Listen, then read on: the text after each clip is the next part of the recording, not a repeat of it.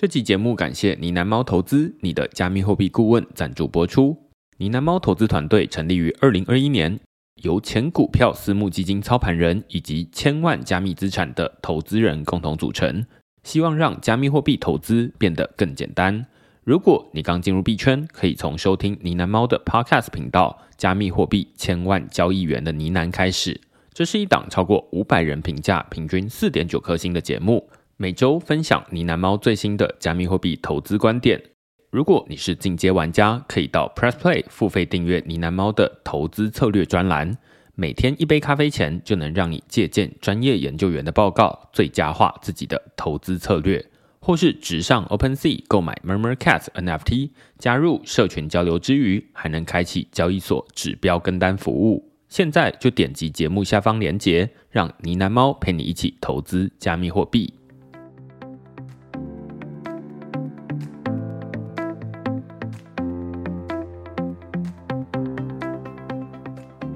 Hello， 大家好，欢迎大家来到区块市的 Podcast， 我是区块市的作者许明恩。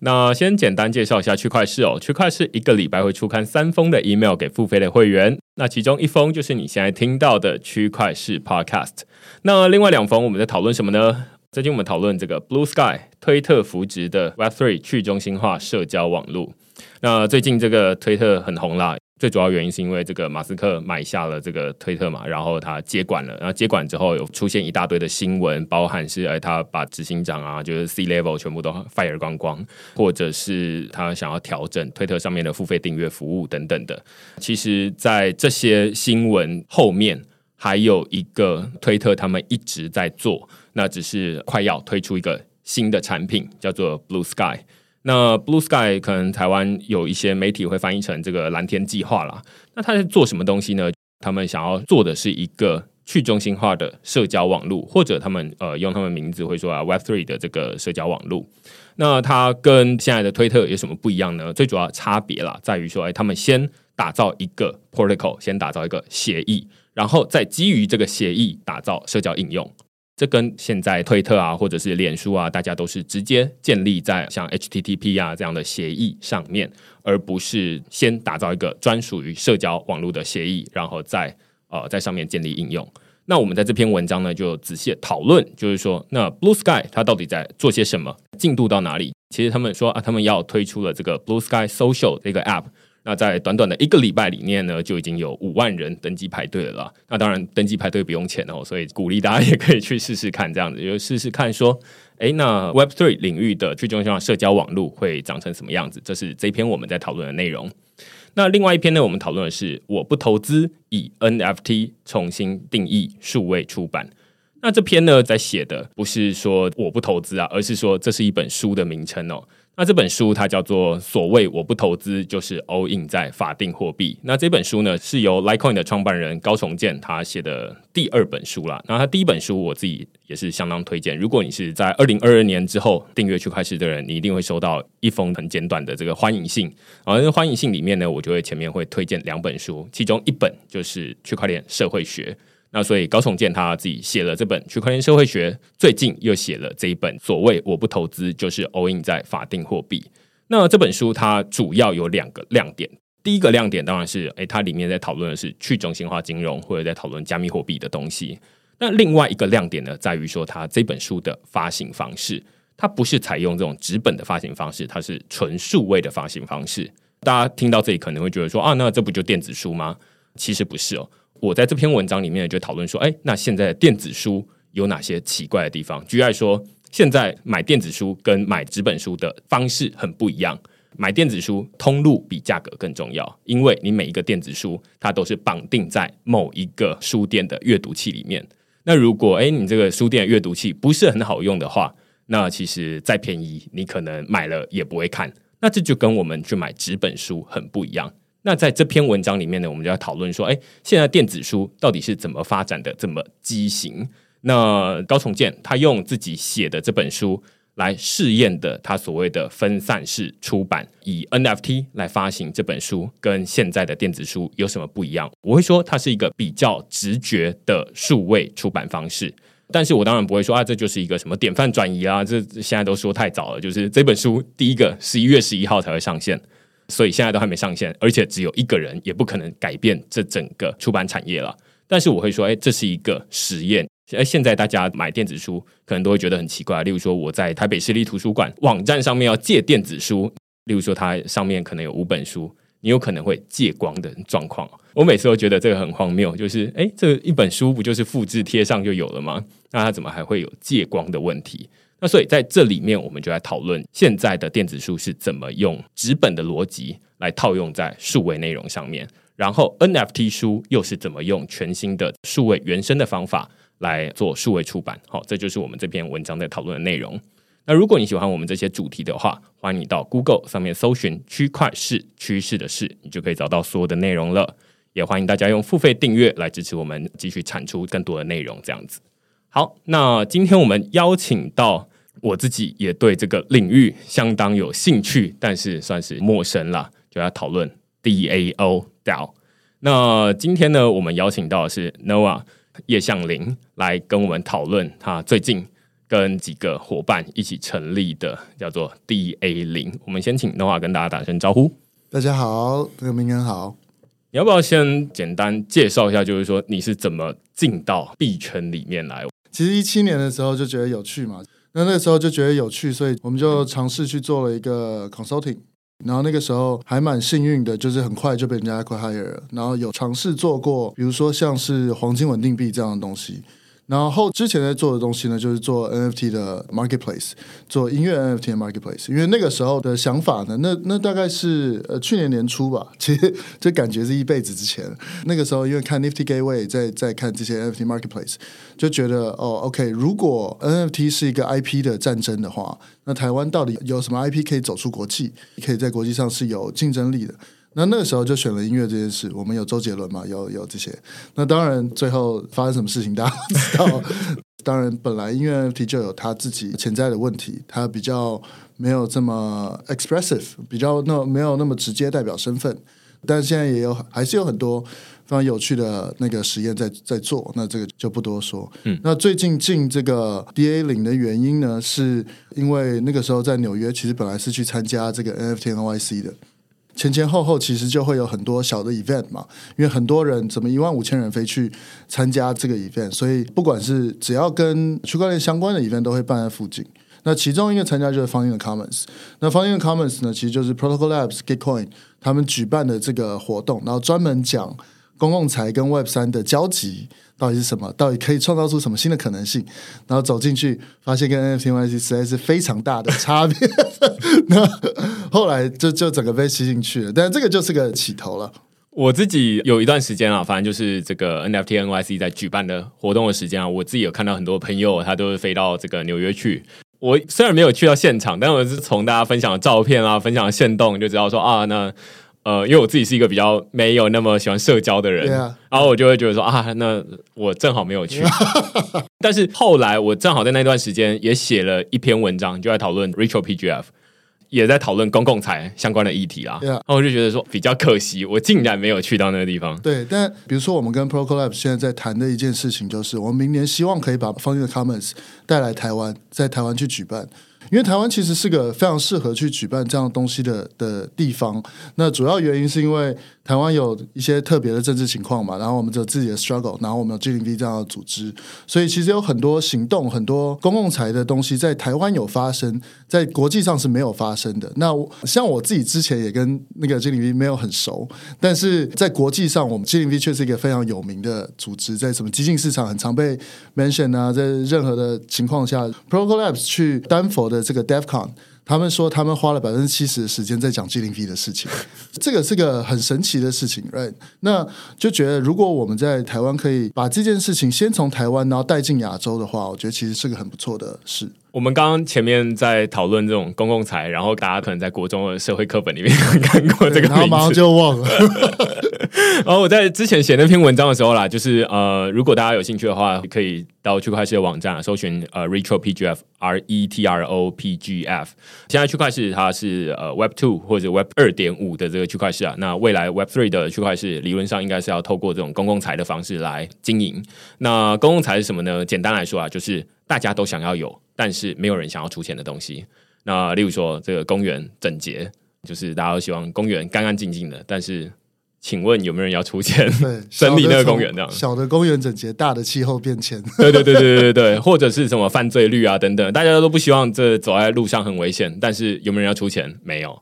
所以有人要出钱来经营这些公共财啦。但是问题是，公共财它本身就是一个没有商业模式的东西。我们也不算是第一次在讨论这个东西，例如说之前在讨论这个 Gitcoin 的时候，平方募资法的时候，就找基进改变台北来讨论这个主题。那时候他有举了很多例子，例如说国防也是一种公共财，例如说这飞机在上面飞来飞去，你有没有要付钱这样子？那大家其实都会遇到一个搭便车的问题，反正就有人付钱就好。那所以这 Vitalik 他就提出了这个 RetroPGF 这一个想法啦，就是说那既然这个东西是大家都可以搭便车，就是不付钱就可以享受，没有人要付钱，那不如让这个东西可以变成是一个可投资的东西，就是说你可以从中间获得一点好处，但是如果你投资不成功，那也还好，就是你等于是投资公共财，类似这样子。我觉得主要是怎么让资本主义或者是资本市场的逻辑就为公共财去服务嘛。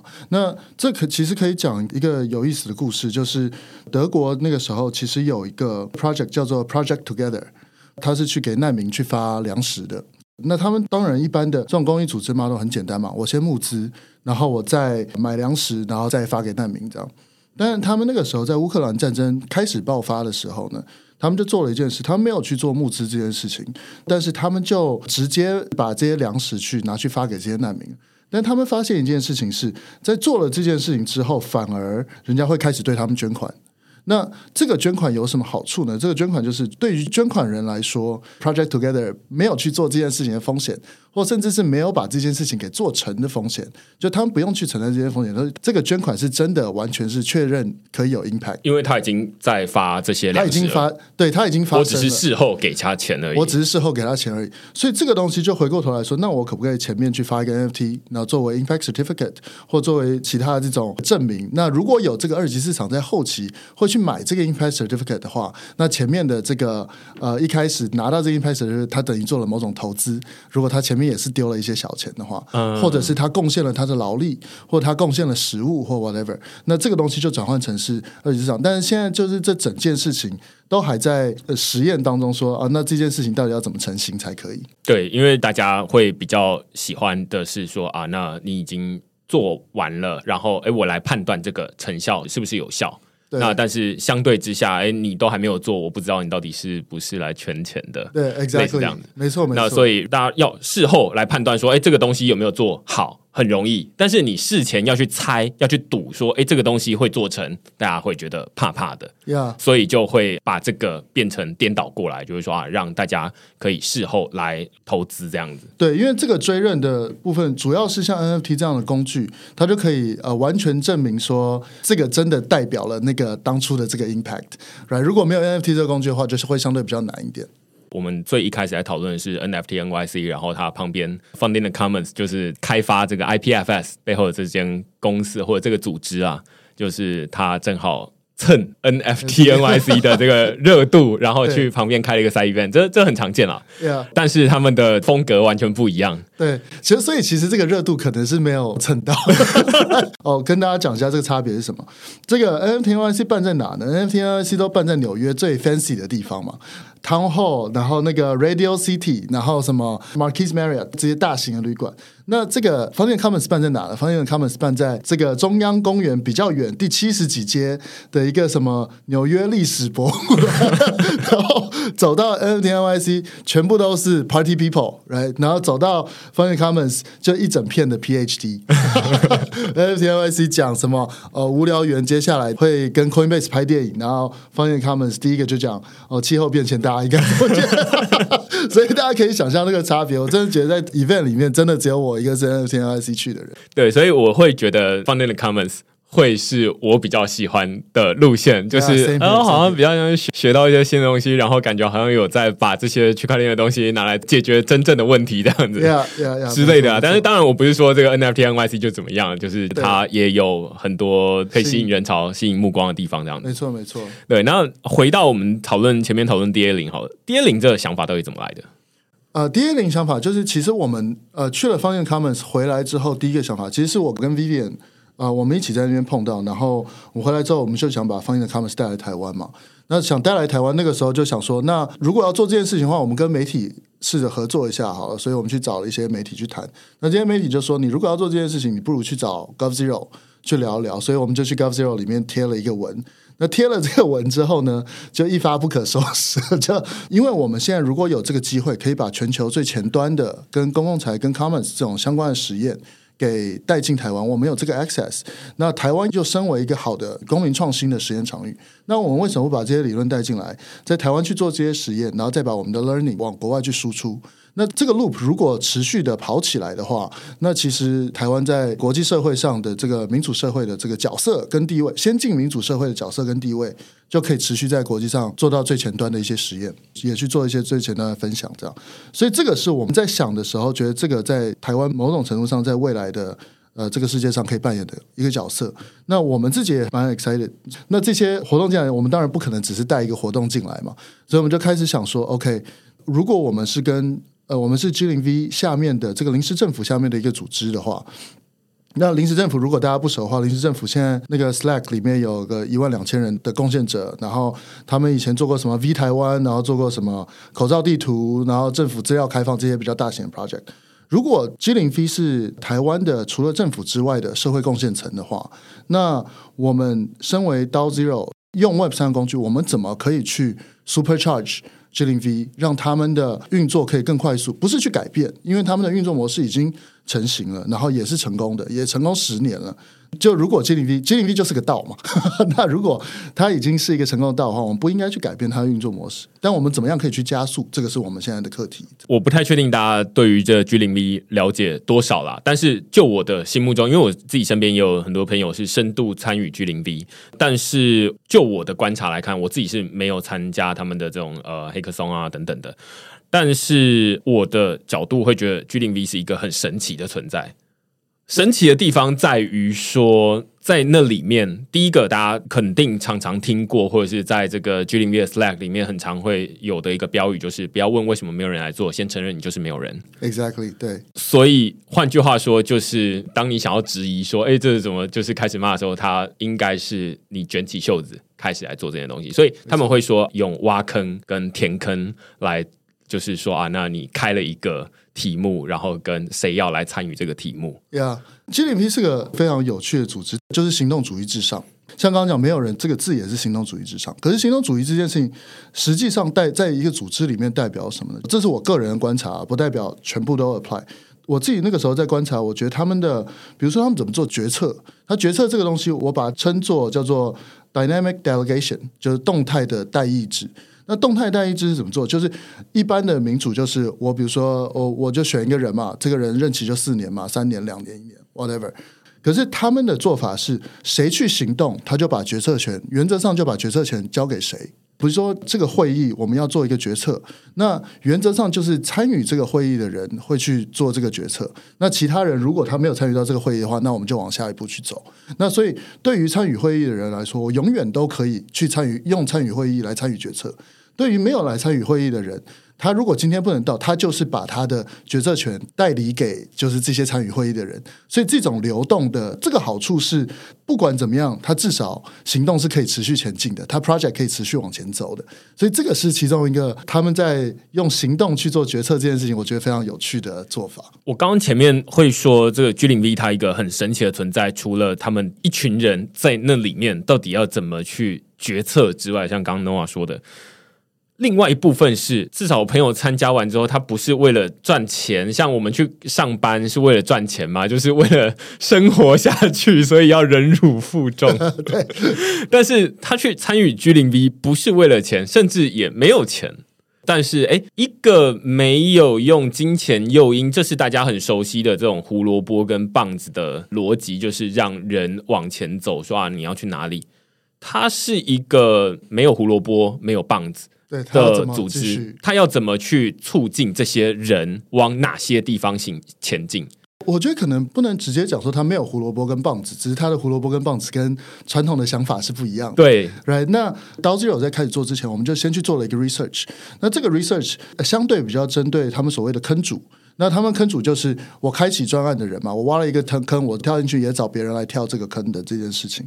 那有些坑主甚至已经做了快7-8年了，5-6年7-8年这种，那在完全没有 financial support 的情况之下，他为什么要持续去做这件事？那我们那个时候发现，其实对于这些坑主来说，他们想要自我实践，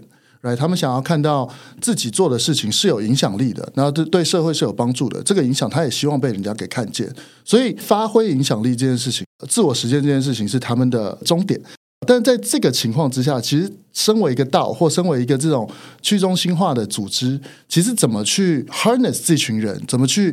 让这群人可以发光发亮，这件事情很重要。像那个一般组织中心化组织，我就会去说你这棵树一定要长成什么样子，你一定要去做什么事情，我们都是中心化的那个。但是对于他们来说，你给他最大的空间去做自我成长，去做自我实践，才是他们的 incentive， 才是他们的可能。那他们在这种自我成长自我实验的情况之下，碰到最大的问题是什么呢？碰到最大的问题就是他没有办法找到人来跟他一起做这件事情，没有办法找对的人，或没有办法找到人持续可以来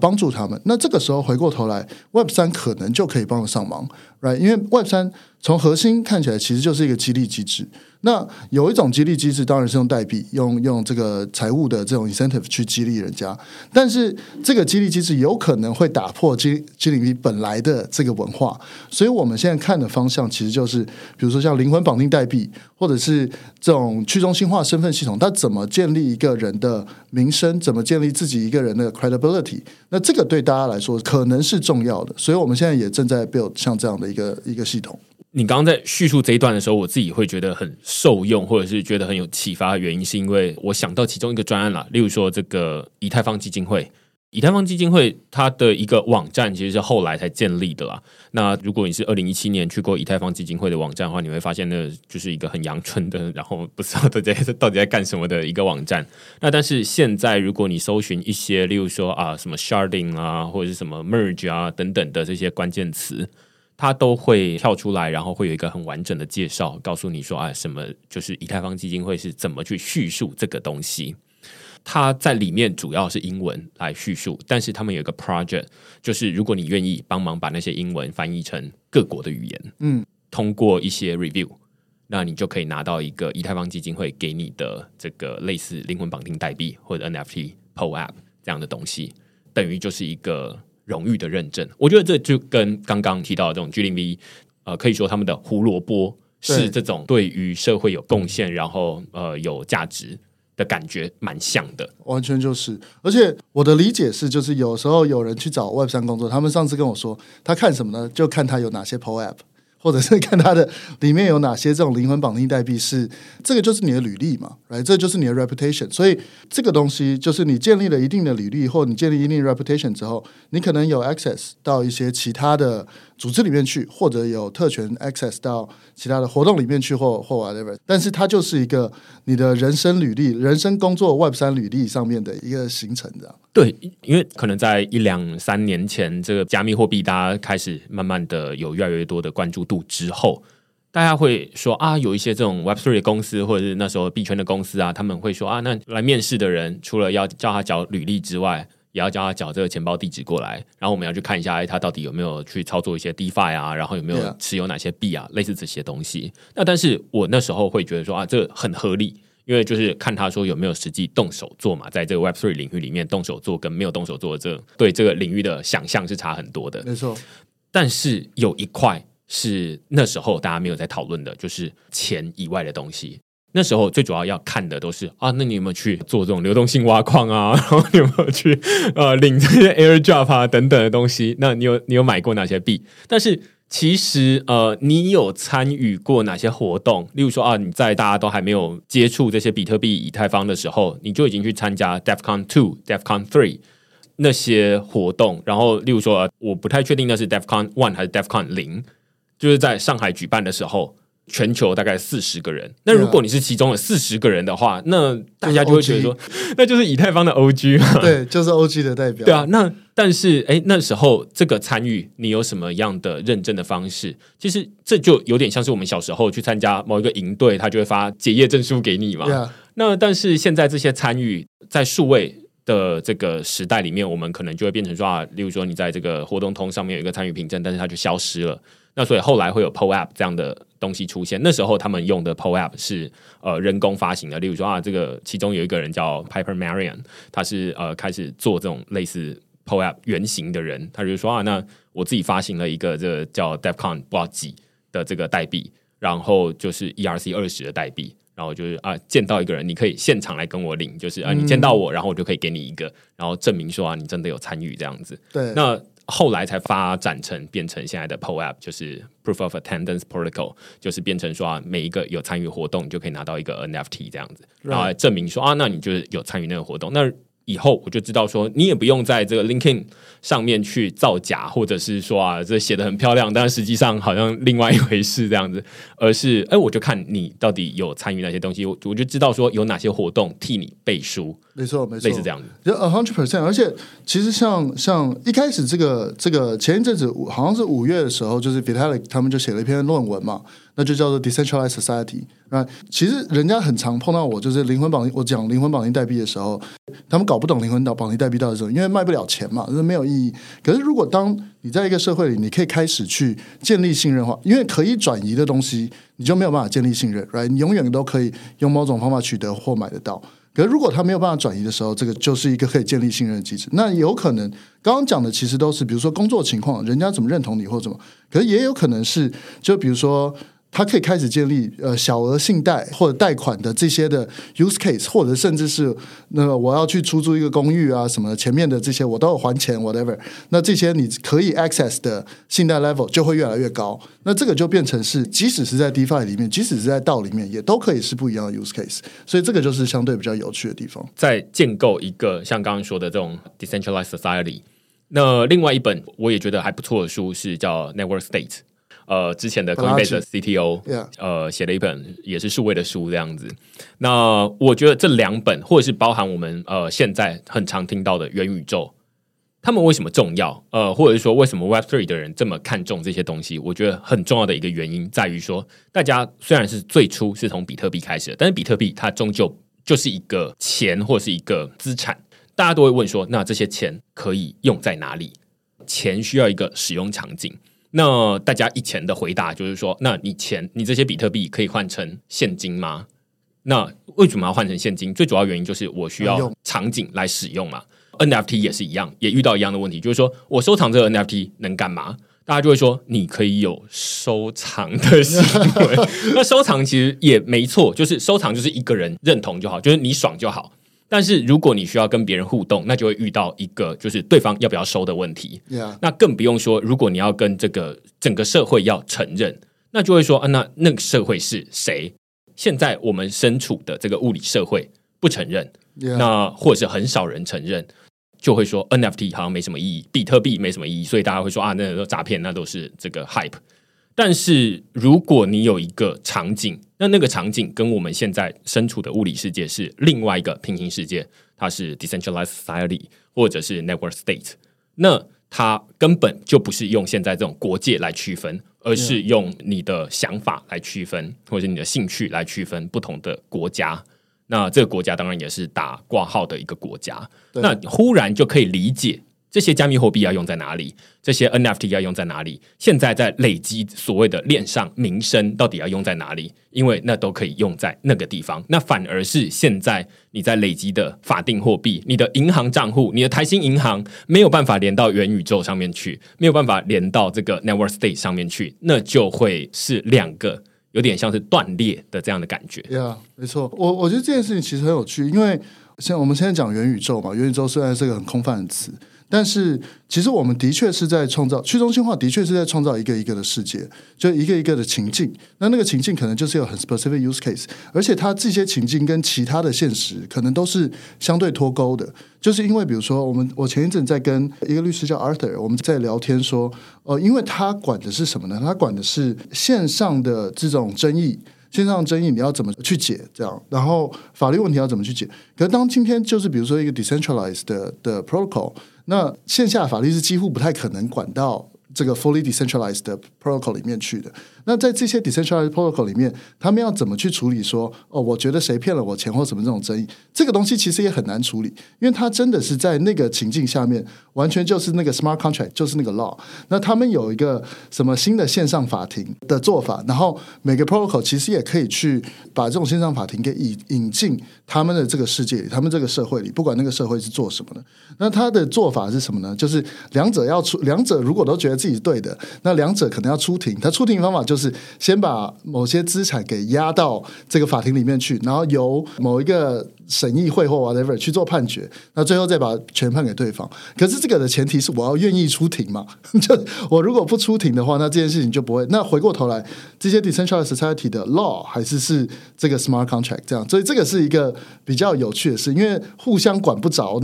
那他就必须要有自己的 law， 就变成形成了自己的体系跟世界这样。这一段里面呢，大家都可以听得出来，就是说有一些人，如果你是可能 90% 的时间花在物理世界里面，你就会觉得说啊，这些理想主义者啦， 然后对啊，就是感觉好像这种物理世界感觉鲁蛇，他跑到这个数位世界上面去，也有这样的人，不是没有，对对对，但是有一群人会想说啊，那现在我们有了这些资产，然后这些 NFT， 然后这些名声累积起来之后，我到底能做什么事情？它其实蛮像是在重新发明一个数位的平行世界，所以会有最一开始是钱。这其实如果你回头去看人类发展的时候，它一开始也是需要交换，没错。那只是交换的不是用我们现在的这种法定货币，那你不觉得很像是现在这种各种不同的币吗？那每一种不同的币，它就是那时候的贝壳、那时候的贵金属等等的，那时候的稻米。对。那现在有这种交换市集，那交换市集它可能是 Uniswap 这种东西这样子，没错没错，对。那所以接下来那人会聚集在一起，它可能会需要类似这种公司组织或者是社群，那所以它就会变成 DAO 这样的组织，然后还会遇到争议就需要法庭。那但是现在的法庭你都会可以想象它就是一个平行的一套你就会问说，那现在的法官你要到元宇宙上面去吗？对，好像做不到什么事情。没错没错，像 Uniswap 其实像你讲就可以把它想象成是一个市集宇宙嘛。那这个市集宇宙有自己的规则，有自己的那个，然后所有一切都要重新建立。尤其最近还有一个蛮有趣的新闻啊，就是说这个国际刑警组织哦，他们也在这个元宇宙里面设立了一个我们自己的总部。当然我不知道他到底所谓的元宇宙到底是哪一个啦，但是因为现在在说我在元宇宙里面设总部的时候，大家先问你说你是在说哪一个元宇宙这样子对对对。那他们当然就只是说啊，那我们是要去训练这些我们自己国际刑警组织里面的人员去理解说啊，这个数位世界的要怎么做。它比较像是教育居多，而不是真的是要去执法办案。这有点像是这个 JP Morgan 他们说啊，他们在 Decentraland 上面建了一个总部，但是你实际去看它不是在里面做什么银行的业务，而只是把书放在那边，然后让你说，哎，让你看看我们真的做了很多好棒棒的东西，类似这样子而已。100%。我觉得特别是从年轻人的视角啊，就是会觉得说，哎，现在物理世界它能够出头的机会，相对于父职辈来说会比较少一点。那看到一个数位世界，哇，那边都没有，然后好像这个长辈比较难进去，还有红利哦，对对对对对。那所以我就觉得说啊，那我虽然没有办法在物理世界当法官了，但是到数位世界当法官还可以吧？ Yeah. 对对，类似这样的想法。那之前我们有找过区块链的这个设计师，然后他本来是物理世界的服装设计师，那我就鼓励他说，哎，你可以到 Metaverse 上面去，就是任何一个 Metaverse 你都可以自己挑。你可以在那边设计服装，在上面现在大家没什么衣服可以穿，你知道吗？对啊，那所以就是虽然在这边你感觉你要排队排很久，等到大师把这个技巧传给你还是什么时候，那但是你可以直接在那边成为元宇宙的大师。对，因为那边街起流动最快嘛。对对 对， 对， 对， 对， 对，然后你最容易被看到，因为人少。对对 对， 对， 对，其实就是红利这件事情。像那个我觉得大家听到比如说像去中心化社会这件事情的直觉会想说，我是不是要把现在的社会去中心？这个倒不是我的想象，因为去中心这件事情其实最核心的就是你要能够分叉，你要能够去 fork。 可是 fork 其实是有原因的 right？ 你可以为了反抗对抗而去 fork， 那但是你也可以为了互补而去 fork， 就是互补 fork 其实是相对在我们整个社会里或市场里是更有效率的，因为人家做不到的事情你去做的时候，你就可以跟他直接去合作，你创造了自己的价值，人家对你也有价值，我们就可以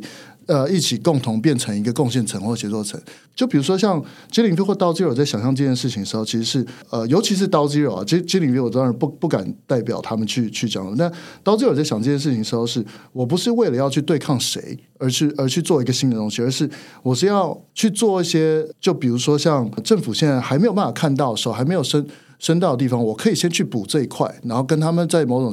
程度上去形成合作或形成协作，不要说合作，就是形成一种互补的关系，然后让台湾社会可以更好这样。我觉得这就跟 g0v 本来在做的事情啊，就是至少是从我的角度来看，因为我们每次在讲到 g0v 到底在做什么东西的时候，都会特别小心啊。就 最主要原因是因为它就是一个社群。对对对，我没有人可以代表他。对对对，没有，为什么没有人可以代表他？先承认你就是没有人，那所以我们可以说出我们自己的观察这样子。对对对，对，那所以。每一个人对于 g0v 可能都会有自己的见解，那这也就是它不像是一间公司，他们会去选说啊，那你才是发言人，你才能够说话，那其他人都不能够说话。这边是大家都可以说话，但是问题是你也都只代表你自己的想法，对，因为没有人可以代表所有人嘛。对对对，反过来说就是说啊，那 g0v 它本来在做的事情有很多，它的面向实在太广，就不知道怎么涵盖起比较好。但是从 Web3 这个角度来看的话，看起来也是比较少一些。那所以我不知道是不是可以这样说，就是说现在da0 或者是 da0， 他在做的事情有点像是啊，那可以在这个，如果我们刚刚说啊，在这个 Web2 可能会有一个法院的需求， Web2 会有一个警察局的需求，或者是说物理世界啦。那这个 Web3 这个数位的平行世界里面也会需要有一个这样的有点像是同样角色的东西。那 da0 可以想要可以成为数位平行世界里面的 g0v 这样的角色。我们倒不完全是这样想的，就是当然我们希望可以把一些那个 Web3 的工具，比如说平方募资或什么，给介绍到 g0v 里面。然后我们主要的任务还是去帮助 g0v 的专案去做到他们想要做的事情。只是有些 Web3 的东西是他们可以用，有些其实他们也不需要去用。我现在可能在这个时间点，我不需要去做一个 Uniswap 可以去用的这个法庭去给 g0v 用。那所以我们还是得 focus 在怎么把台湾的这个 g0v 本来已经建立的这个贡献层，让它去加速，让它去运转更顺利啊，让它可以更规模化，然后更被国际看到。这件事情还是我们现在，因为我们其实也很怕是就是 Web3 for Web3's sake， right？ 就我们不要为了 Web3 而 Web3， 而是 Web3 要真的帮得上忙，它才有长期存在的价值。嗯，对。所以可以说，哎，现在我们。尤其从你刚刚最一开始在提到说 da0 它到底怎么成立的，其实是最主要是去参加那个有点对对对对对，然后 nerdy 的对对对对对，然后如果说什么是 commons 就是什么是公共财的话， g0v 它可以说是一个公共财，就是没有人要出资赞助这个东西嘛，就是他在做的事情是一个公共财的东西这样。 Exactly， 而且 g0v 所有里面的东西全部都是开源的嘛，所以 g0v 可以说它所有的东西都是公共财。所以现在就变成说 Funding the Commons 如果它有一个 model 或实验，我真的是大部分可以直接放在 g0v 里面去实验或采用，然后只是看我们的切入点怎么样去做，是社群最能够接受的，也是大家最觉得有帮助的而已。了解了解，我有看到就是说啊，之前正好 g0v 10周年的时候举办了一个活动，然后在那个活动里面其实有介绍 da0。 那现在 da0 有哪些已经在做的这种专案坑还是什么？这就2个礼拜前的事嘛，好像也没有很久以前。但那个我们现在一个在做，刚在做的是一个是 g0v 的贡献系统。那这贡献系统是我到底要怎么，其实之前已经有人有 build 一些东西了，但我们只是建立在他们，我们怎么去建立一个像这种 DID SBT 灵魂绑定代币的这种贡献系统，让大家可以持续被激励来贡献。那平方募资也是一个那个我们想要带到 g0v 里面的东西，因为它可以为 g0v 里面的这些公共财有可能可以带来长期的金源，让他们 scale 的方式。那这样公共财就变成一个，或甚至他们可以自己去组 team 或 whatever， 就这有一些很大的可能性在里面。那像从把国际资源带过来，就是 Funding the Commons， 我们要把它带过来，这也是一个大的 project。 然后其他像是什么，现在也会做一个没有人的 PFP 那这个就可能它部分会反映这个贡献的 score 嘛。嗯，那这个东西如果可以集中，没有边界的，不见得是 GDP， 所有对台湾的公共社会有贡献的人，他都可以拿到这个 PAP， 他的 PAP 都可以根据他的贡献去成长的话，那这个东西就变得它的可能性很大。那现在我们也跟比如说像日本啊，或者是韩国的一些公民组织，或者这种 Web3 的coding 的组织有在讨论合作，说如果我们把这样的一个贡献机制给建立起来的话，我们其实三国都可以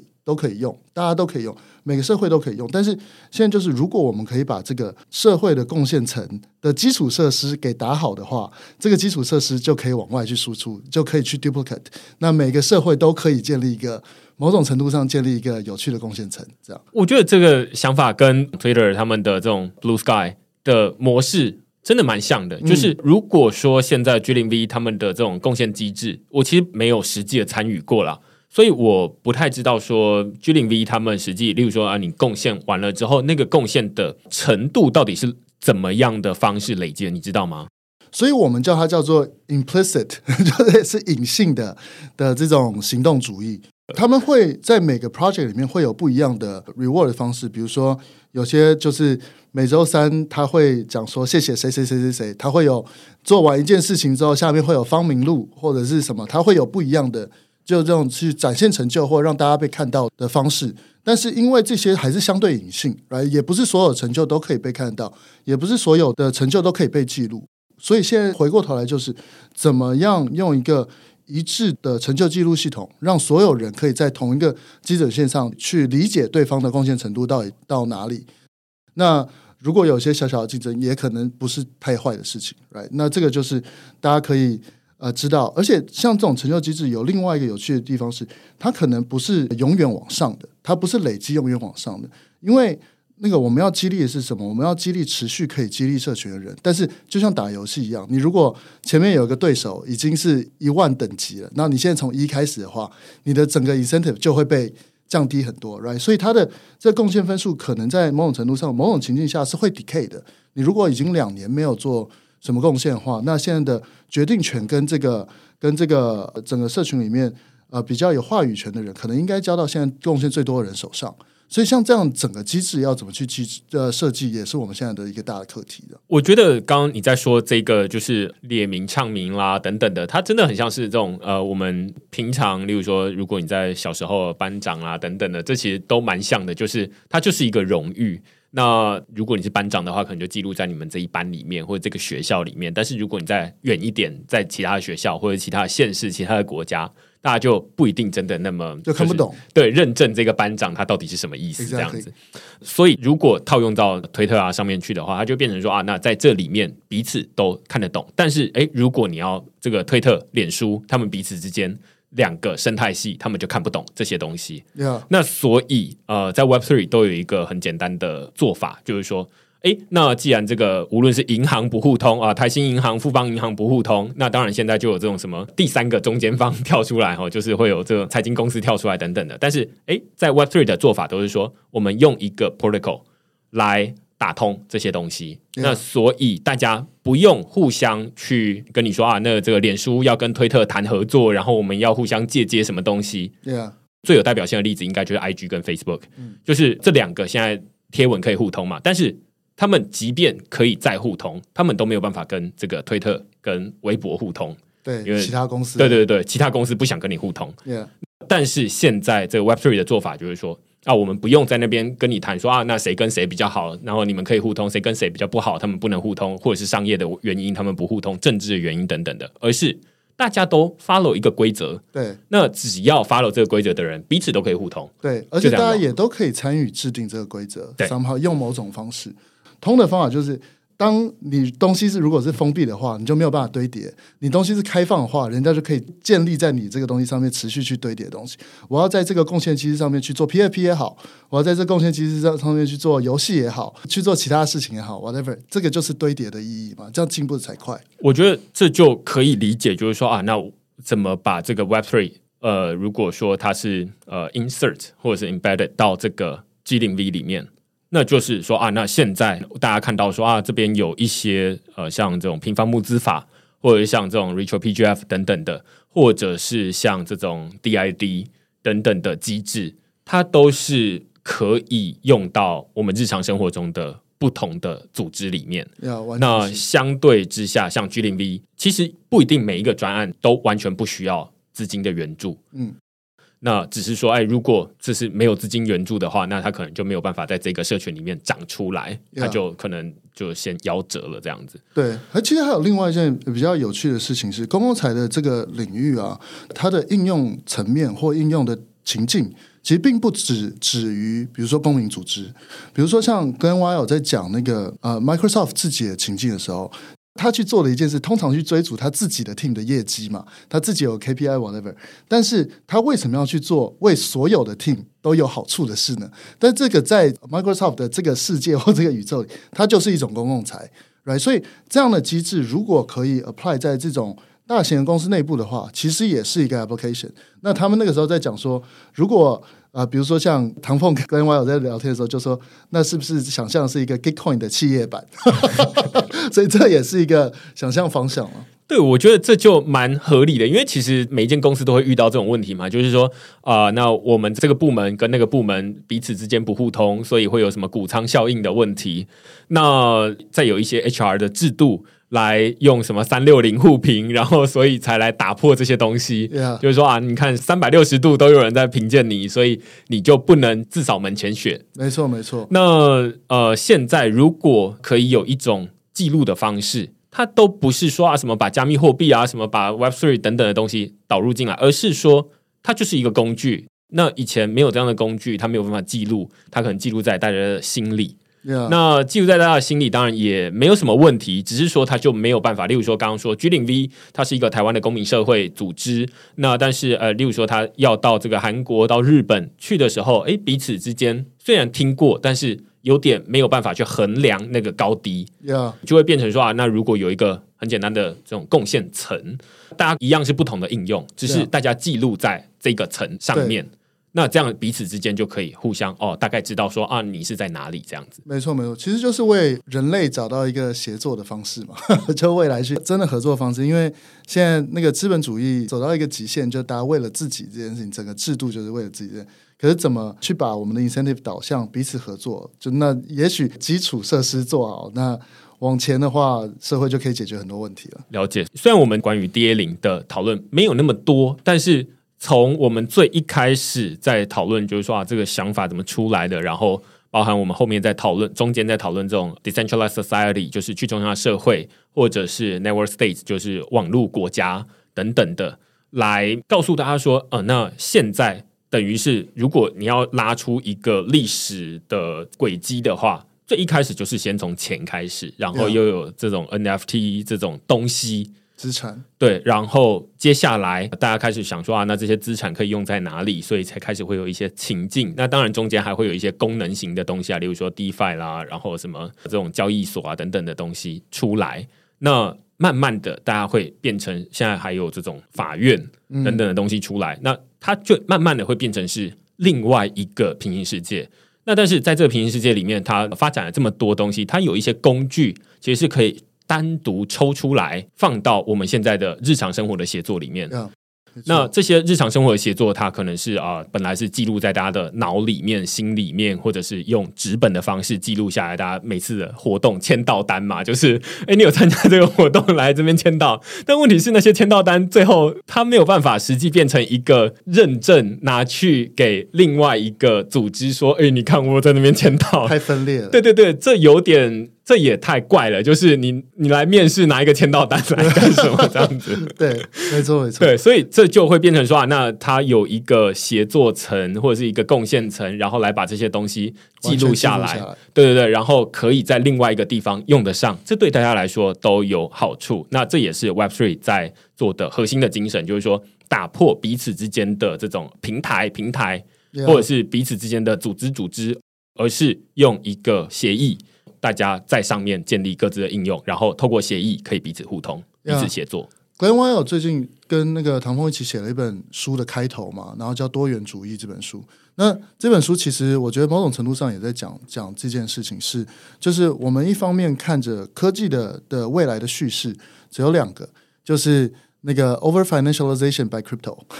过度金融化，那另外一个 over centralization by AI 做的这个过度中心化，因为把所有权力都集中到一个点上。那这个叙事如果不改变的话，因为所有的资本所有的钱都是往这边走嘛，这叙事如果不改变的话，全球的民主政府唯一可以做的 respond 就是去压制，right？ 所以在未来世界的这个冲突，如果叙事都是继续这样走下去的话，这故事感觉不会有什么好结果，所以我们得找到另外一个叙事。那另外一个叙事现在可以想象得到，就是如果我们可以 build 一个建立在 human nature 上面建立一个这种协作机制的话，那可能我们未来可以找到另外一个走路的方向这样。对，所以今天我们比较像是透过 DA0 这样的一个应用或者是一个案例啦，来告诉大家说，那可以怎么把 Web3 里面的东西，不一定是讨论到 Web3 就说你要发一个币发一个 NFT 就要怎么样，而是它可以把里面的一些工具拉过来，拉到现在日常生活，甚至不一定是这种公民社会组织，甚至是你的公司都可以用得上。没错，例如说我之前在每一次的演讲里面就会说，那来参加演讲的人每一个人都可以拿到一个 POAP，那这个 POAP 当然就是由我发行的，那就是我代表认证这个人他是一个真人，或者是他参与过我的活动。那这个在短期内大概都看不出什么好处啦，就是说我认证又有什么意义。但是如果你累积的足够多，例如说这间公司他们接下来每一场活动都透过这样的方式，那你就可以无论是从数量，最简单的从数量，那你可以分类别，你可以分他比较喜欢参与哪些活动或者等等的，甚至是其他公司也可以来认证这个东西，那这就会变得蛮有意义，但是它都是比较长期的。对，因为像 Bitcoin 一开始也是这样嘛，也没有人用嘛，也不知道该怎么用，可是到了一定程度，有足够的人围绕在这个科技旁边，或这种技术旁边的时候，它就会有个 tipping point，right？ 因为它的 use case 会自己会系统化的给跑出来，这样这个也是相对很有趣的事情。所以那个大家不要忘记，现在多收集明恩的 POAP。对啊，像是这个比特币它的 tipping point 就是现在大家都听过的 Pizza Day 嘛，就是在 Pizza Day 之前大家都只是拿了这个东西不知道到底能干嘛，对，接下来到了 Pizza Day 那一次之后，大家总算记得它之所以这么重要，就是因为总算有人把它拿来兑换某一种东西。那接下来有了这样的东西之后，大家才开始想说那如果可以不要这么麻烦，我每次都去 po 一个论坛，然后不知道等谁来点披萨到我家，那我是不是可以建一个交易所？然后接下来就现在大家熟悉的东西，对，就是这当然要几年的时间，但是其实你说几年，就是从比特币到现在也才大概14年左右的时间而已，对啊，所以你也不需要再等说这个传承好几代，告诉你的孙子说要记得这个东西，不用啊，就是14年，其实一个人过完的这人生里面的其中一部分，你就可以看到这个 cycle。我觉得其实人跟人中间不管怎么样都还是互相的 ，right？ 那个当然这种代币啊或者这种资产啊，当然是可以互相转移或什么，但某种信任就是人家做了什么事，你给人家认可，那这认可可以被留下来，可以未来被看到，然后永远可以被人家给 access， 那这也是相对很重要的事。这个就是其实大家在 Web2 领域里面在看到这个 LinkedIn， 它上面不是就有很多这种endorsements， 对，谁 endorse 谁这样子，那这些东西你除了在这上面之外，你为什么不能把这个 Web3， 例如说某一天我就觉得说 LinkedIn 它一定会连接钱包，就是一定会有一个连接钱包的功能，然后把你在 Web3 上面的足迹放到上面去，那现在大家可能都没看到，但是到时候你就会发现说有一些人是 Web3 的这个 endorsement 一大堆，然后在这个有的人是完全空白，那你也可以分得出来说这两者之间的差异。那如果你是 hiring 的公司的话，你会选谁？这些很清楚 100%， 而且到时候需要的就只是界面而已嘛，因为这些所有的 credibility， 所有历史，所有的甚至你的 social graph 全部都可以带着走。对，所以今天就是透过讨论这个 DA0 来跟大家分享，就是说那Web3 领域里面有哪些工具，然后有哪些可能可以应用在现在，虽然它听起来好像大家都会觉得说这好像很远，然后最近熊市等等的，但是其实你有很多可以用来做这种日常生活协作的工具，可以透过 Web3 的方式来呈现这样子。好啊，那有没有什么想要招募这个对进坑的？对，我们现在一个挺特别的点上，就是 da0 这个东西，因为做这件事，所以接触到都是全球最前端的组织、最前端的实验跟理论。所以大家如果对于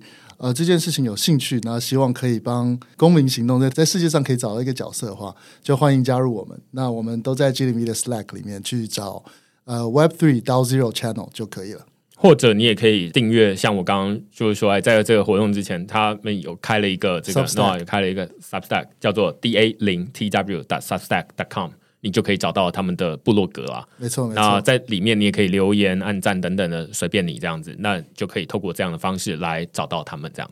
好啊，那今天非常感谢 Noah 来跟我们讨论这个。DAO， 甚至我们没什么在讨论 DAO 那但是大家从这个过程中你就可以听得出来，DAO 它反正就是一个概念，它到底叫什么东西不是那么重要，但是它就是一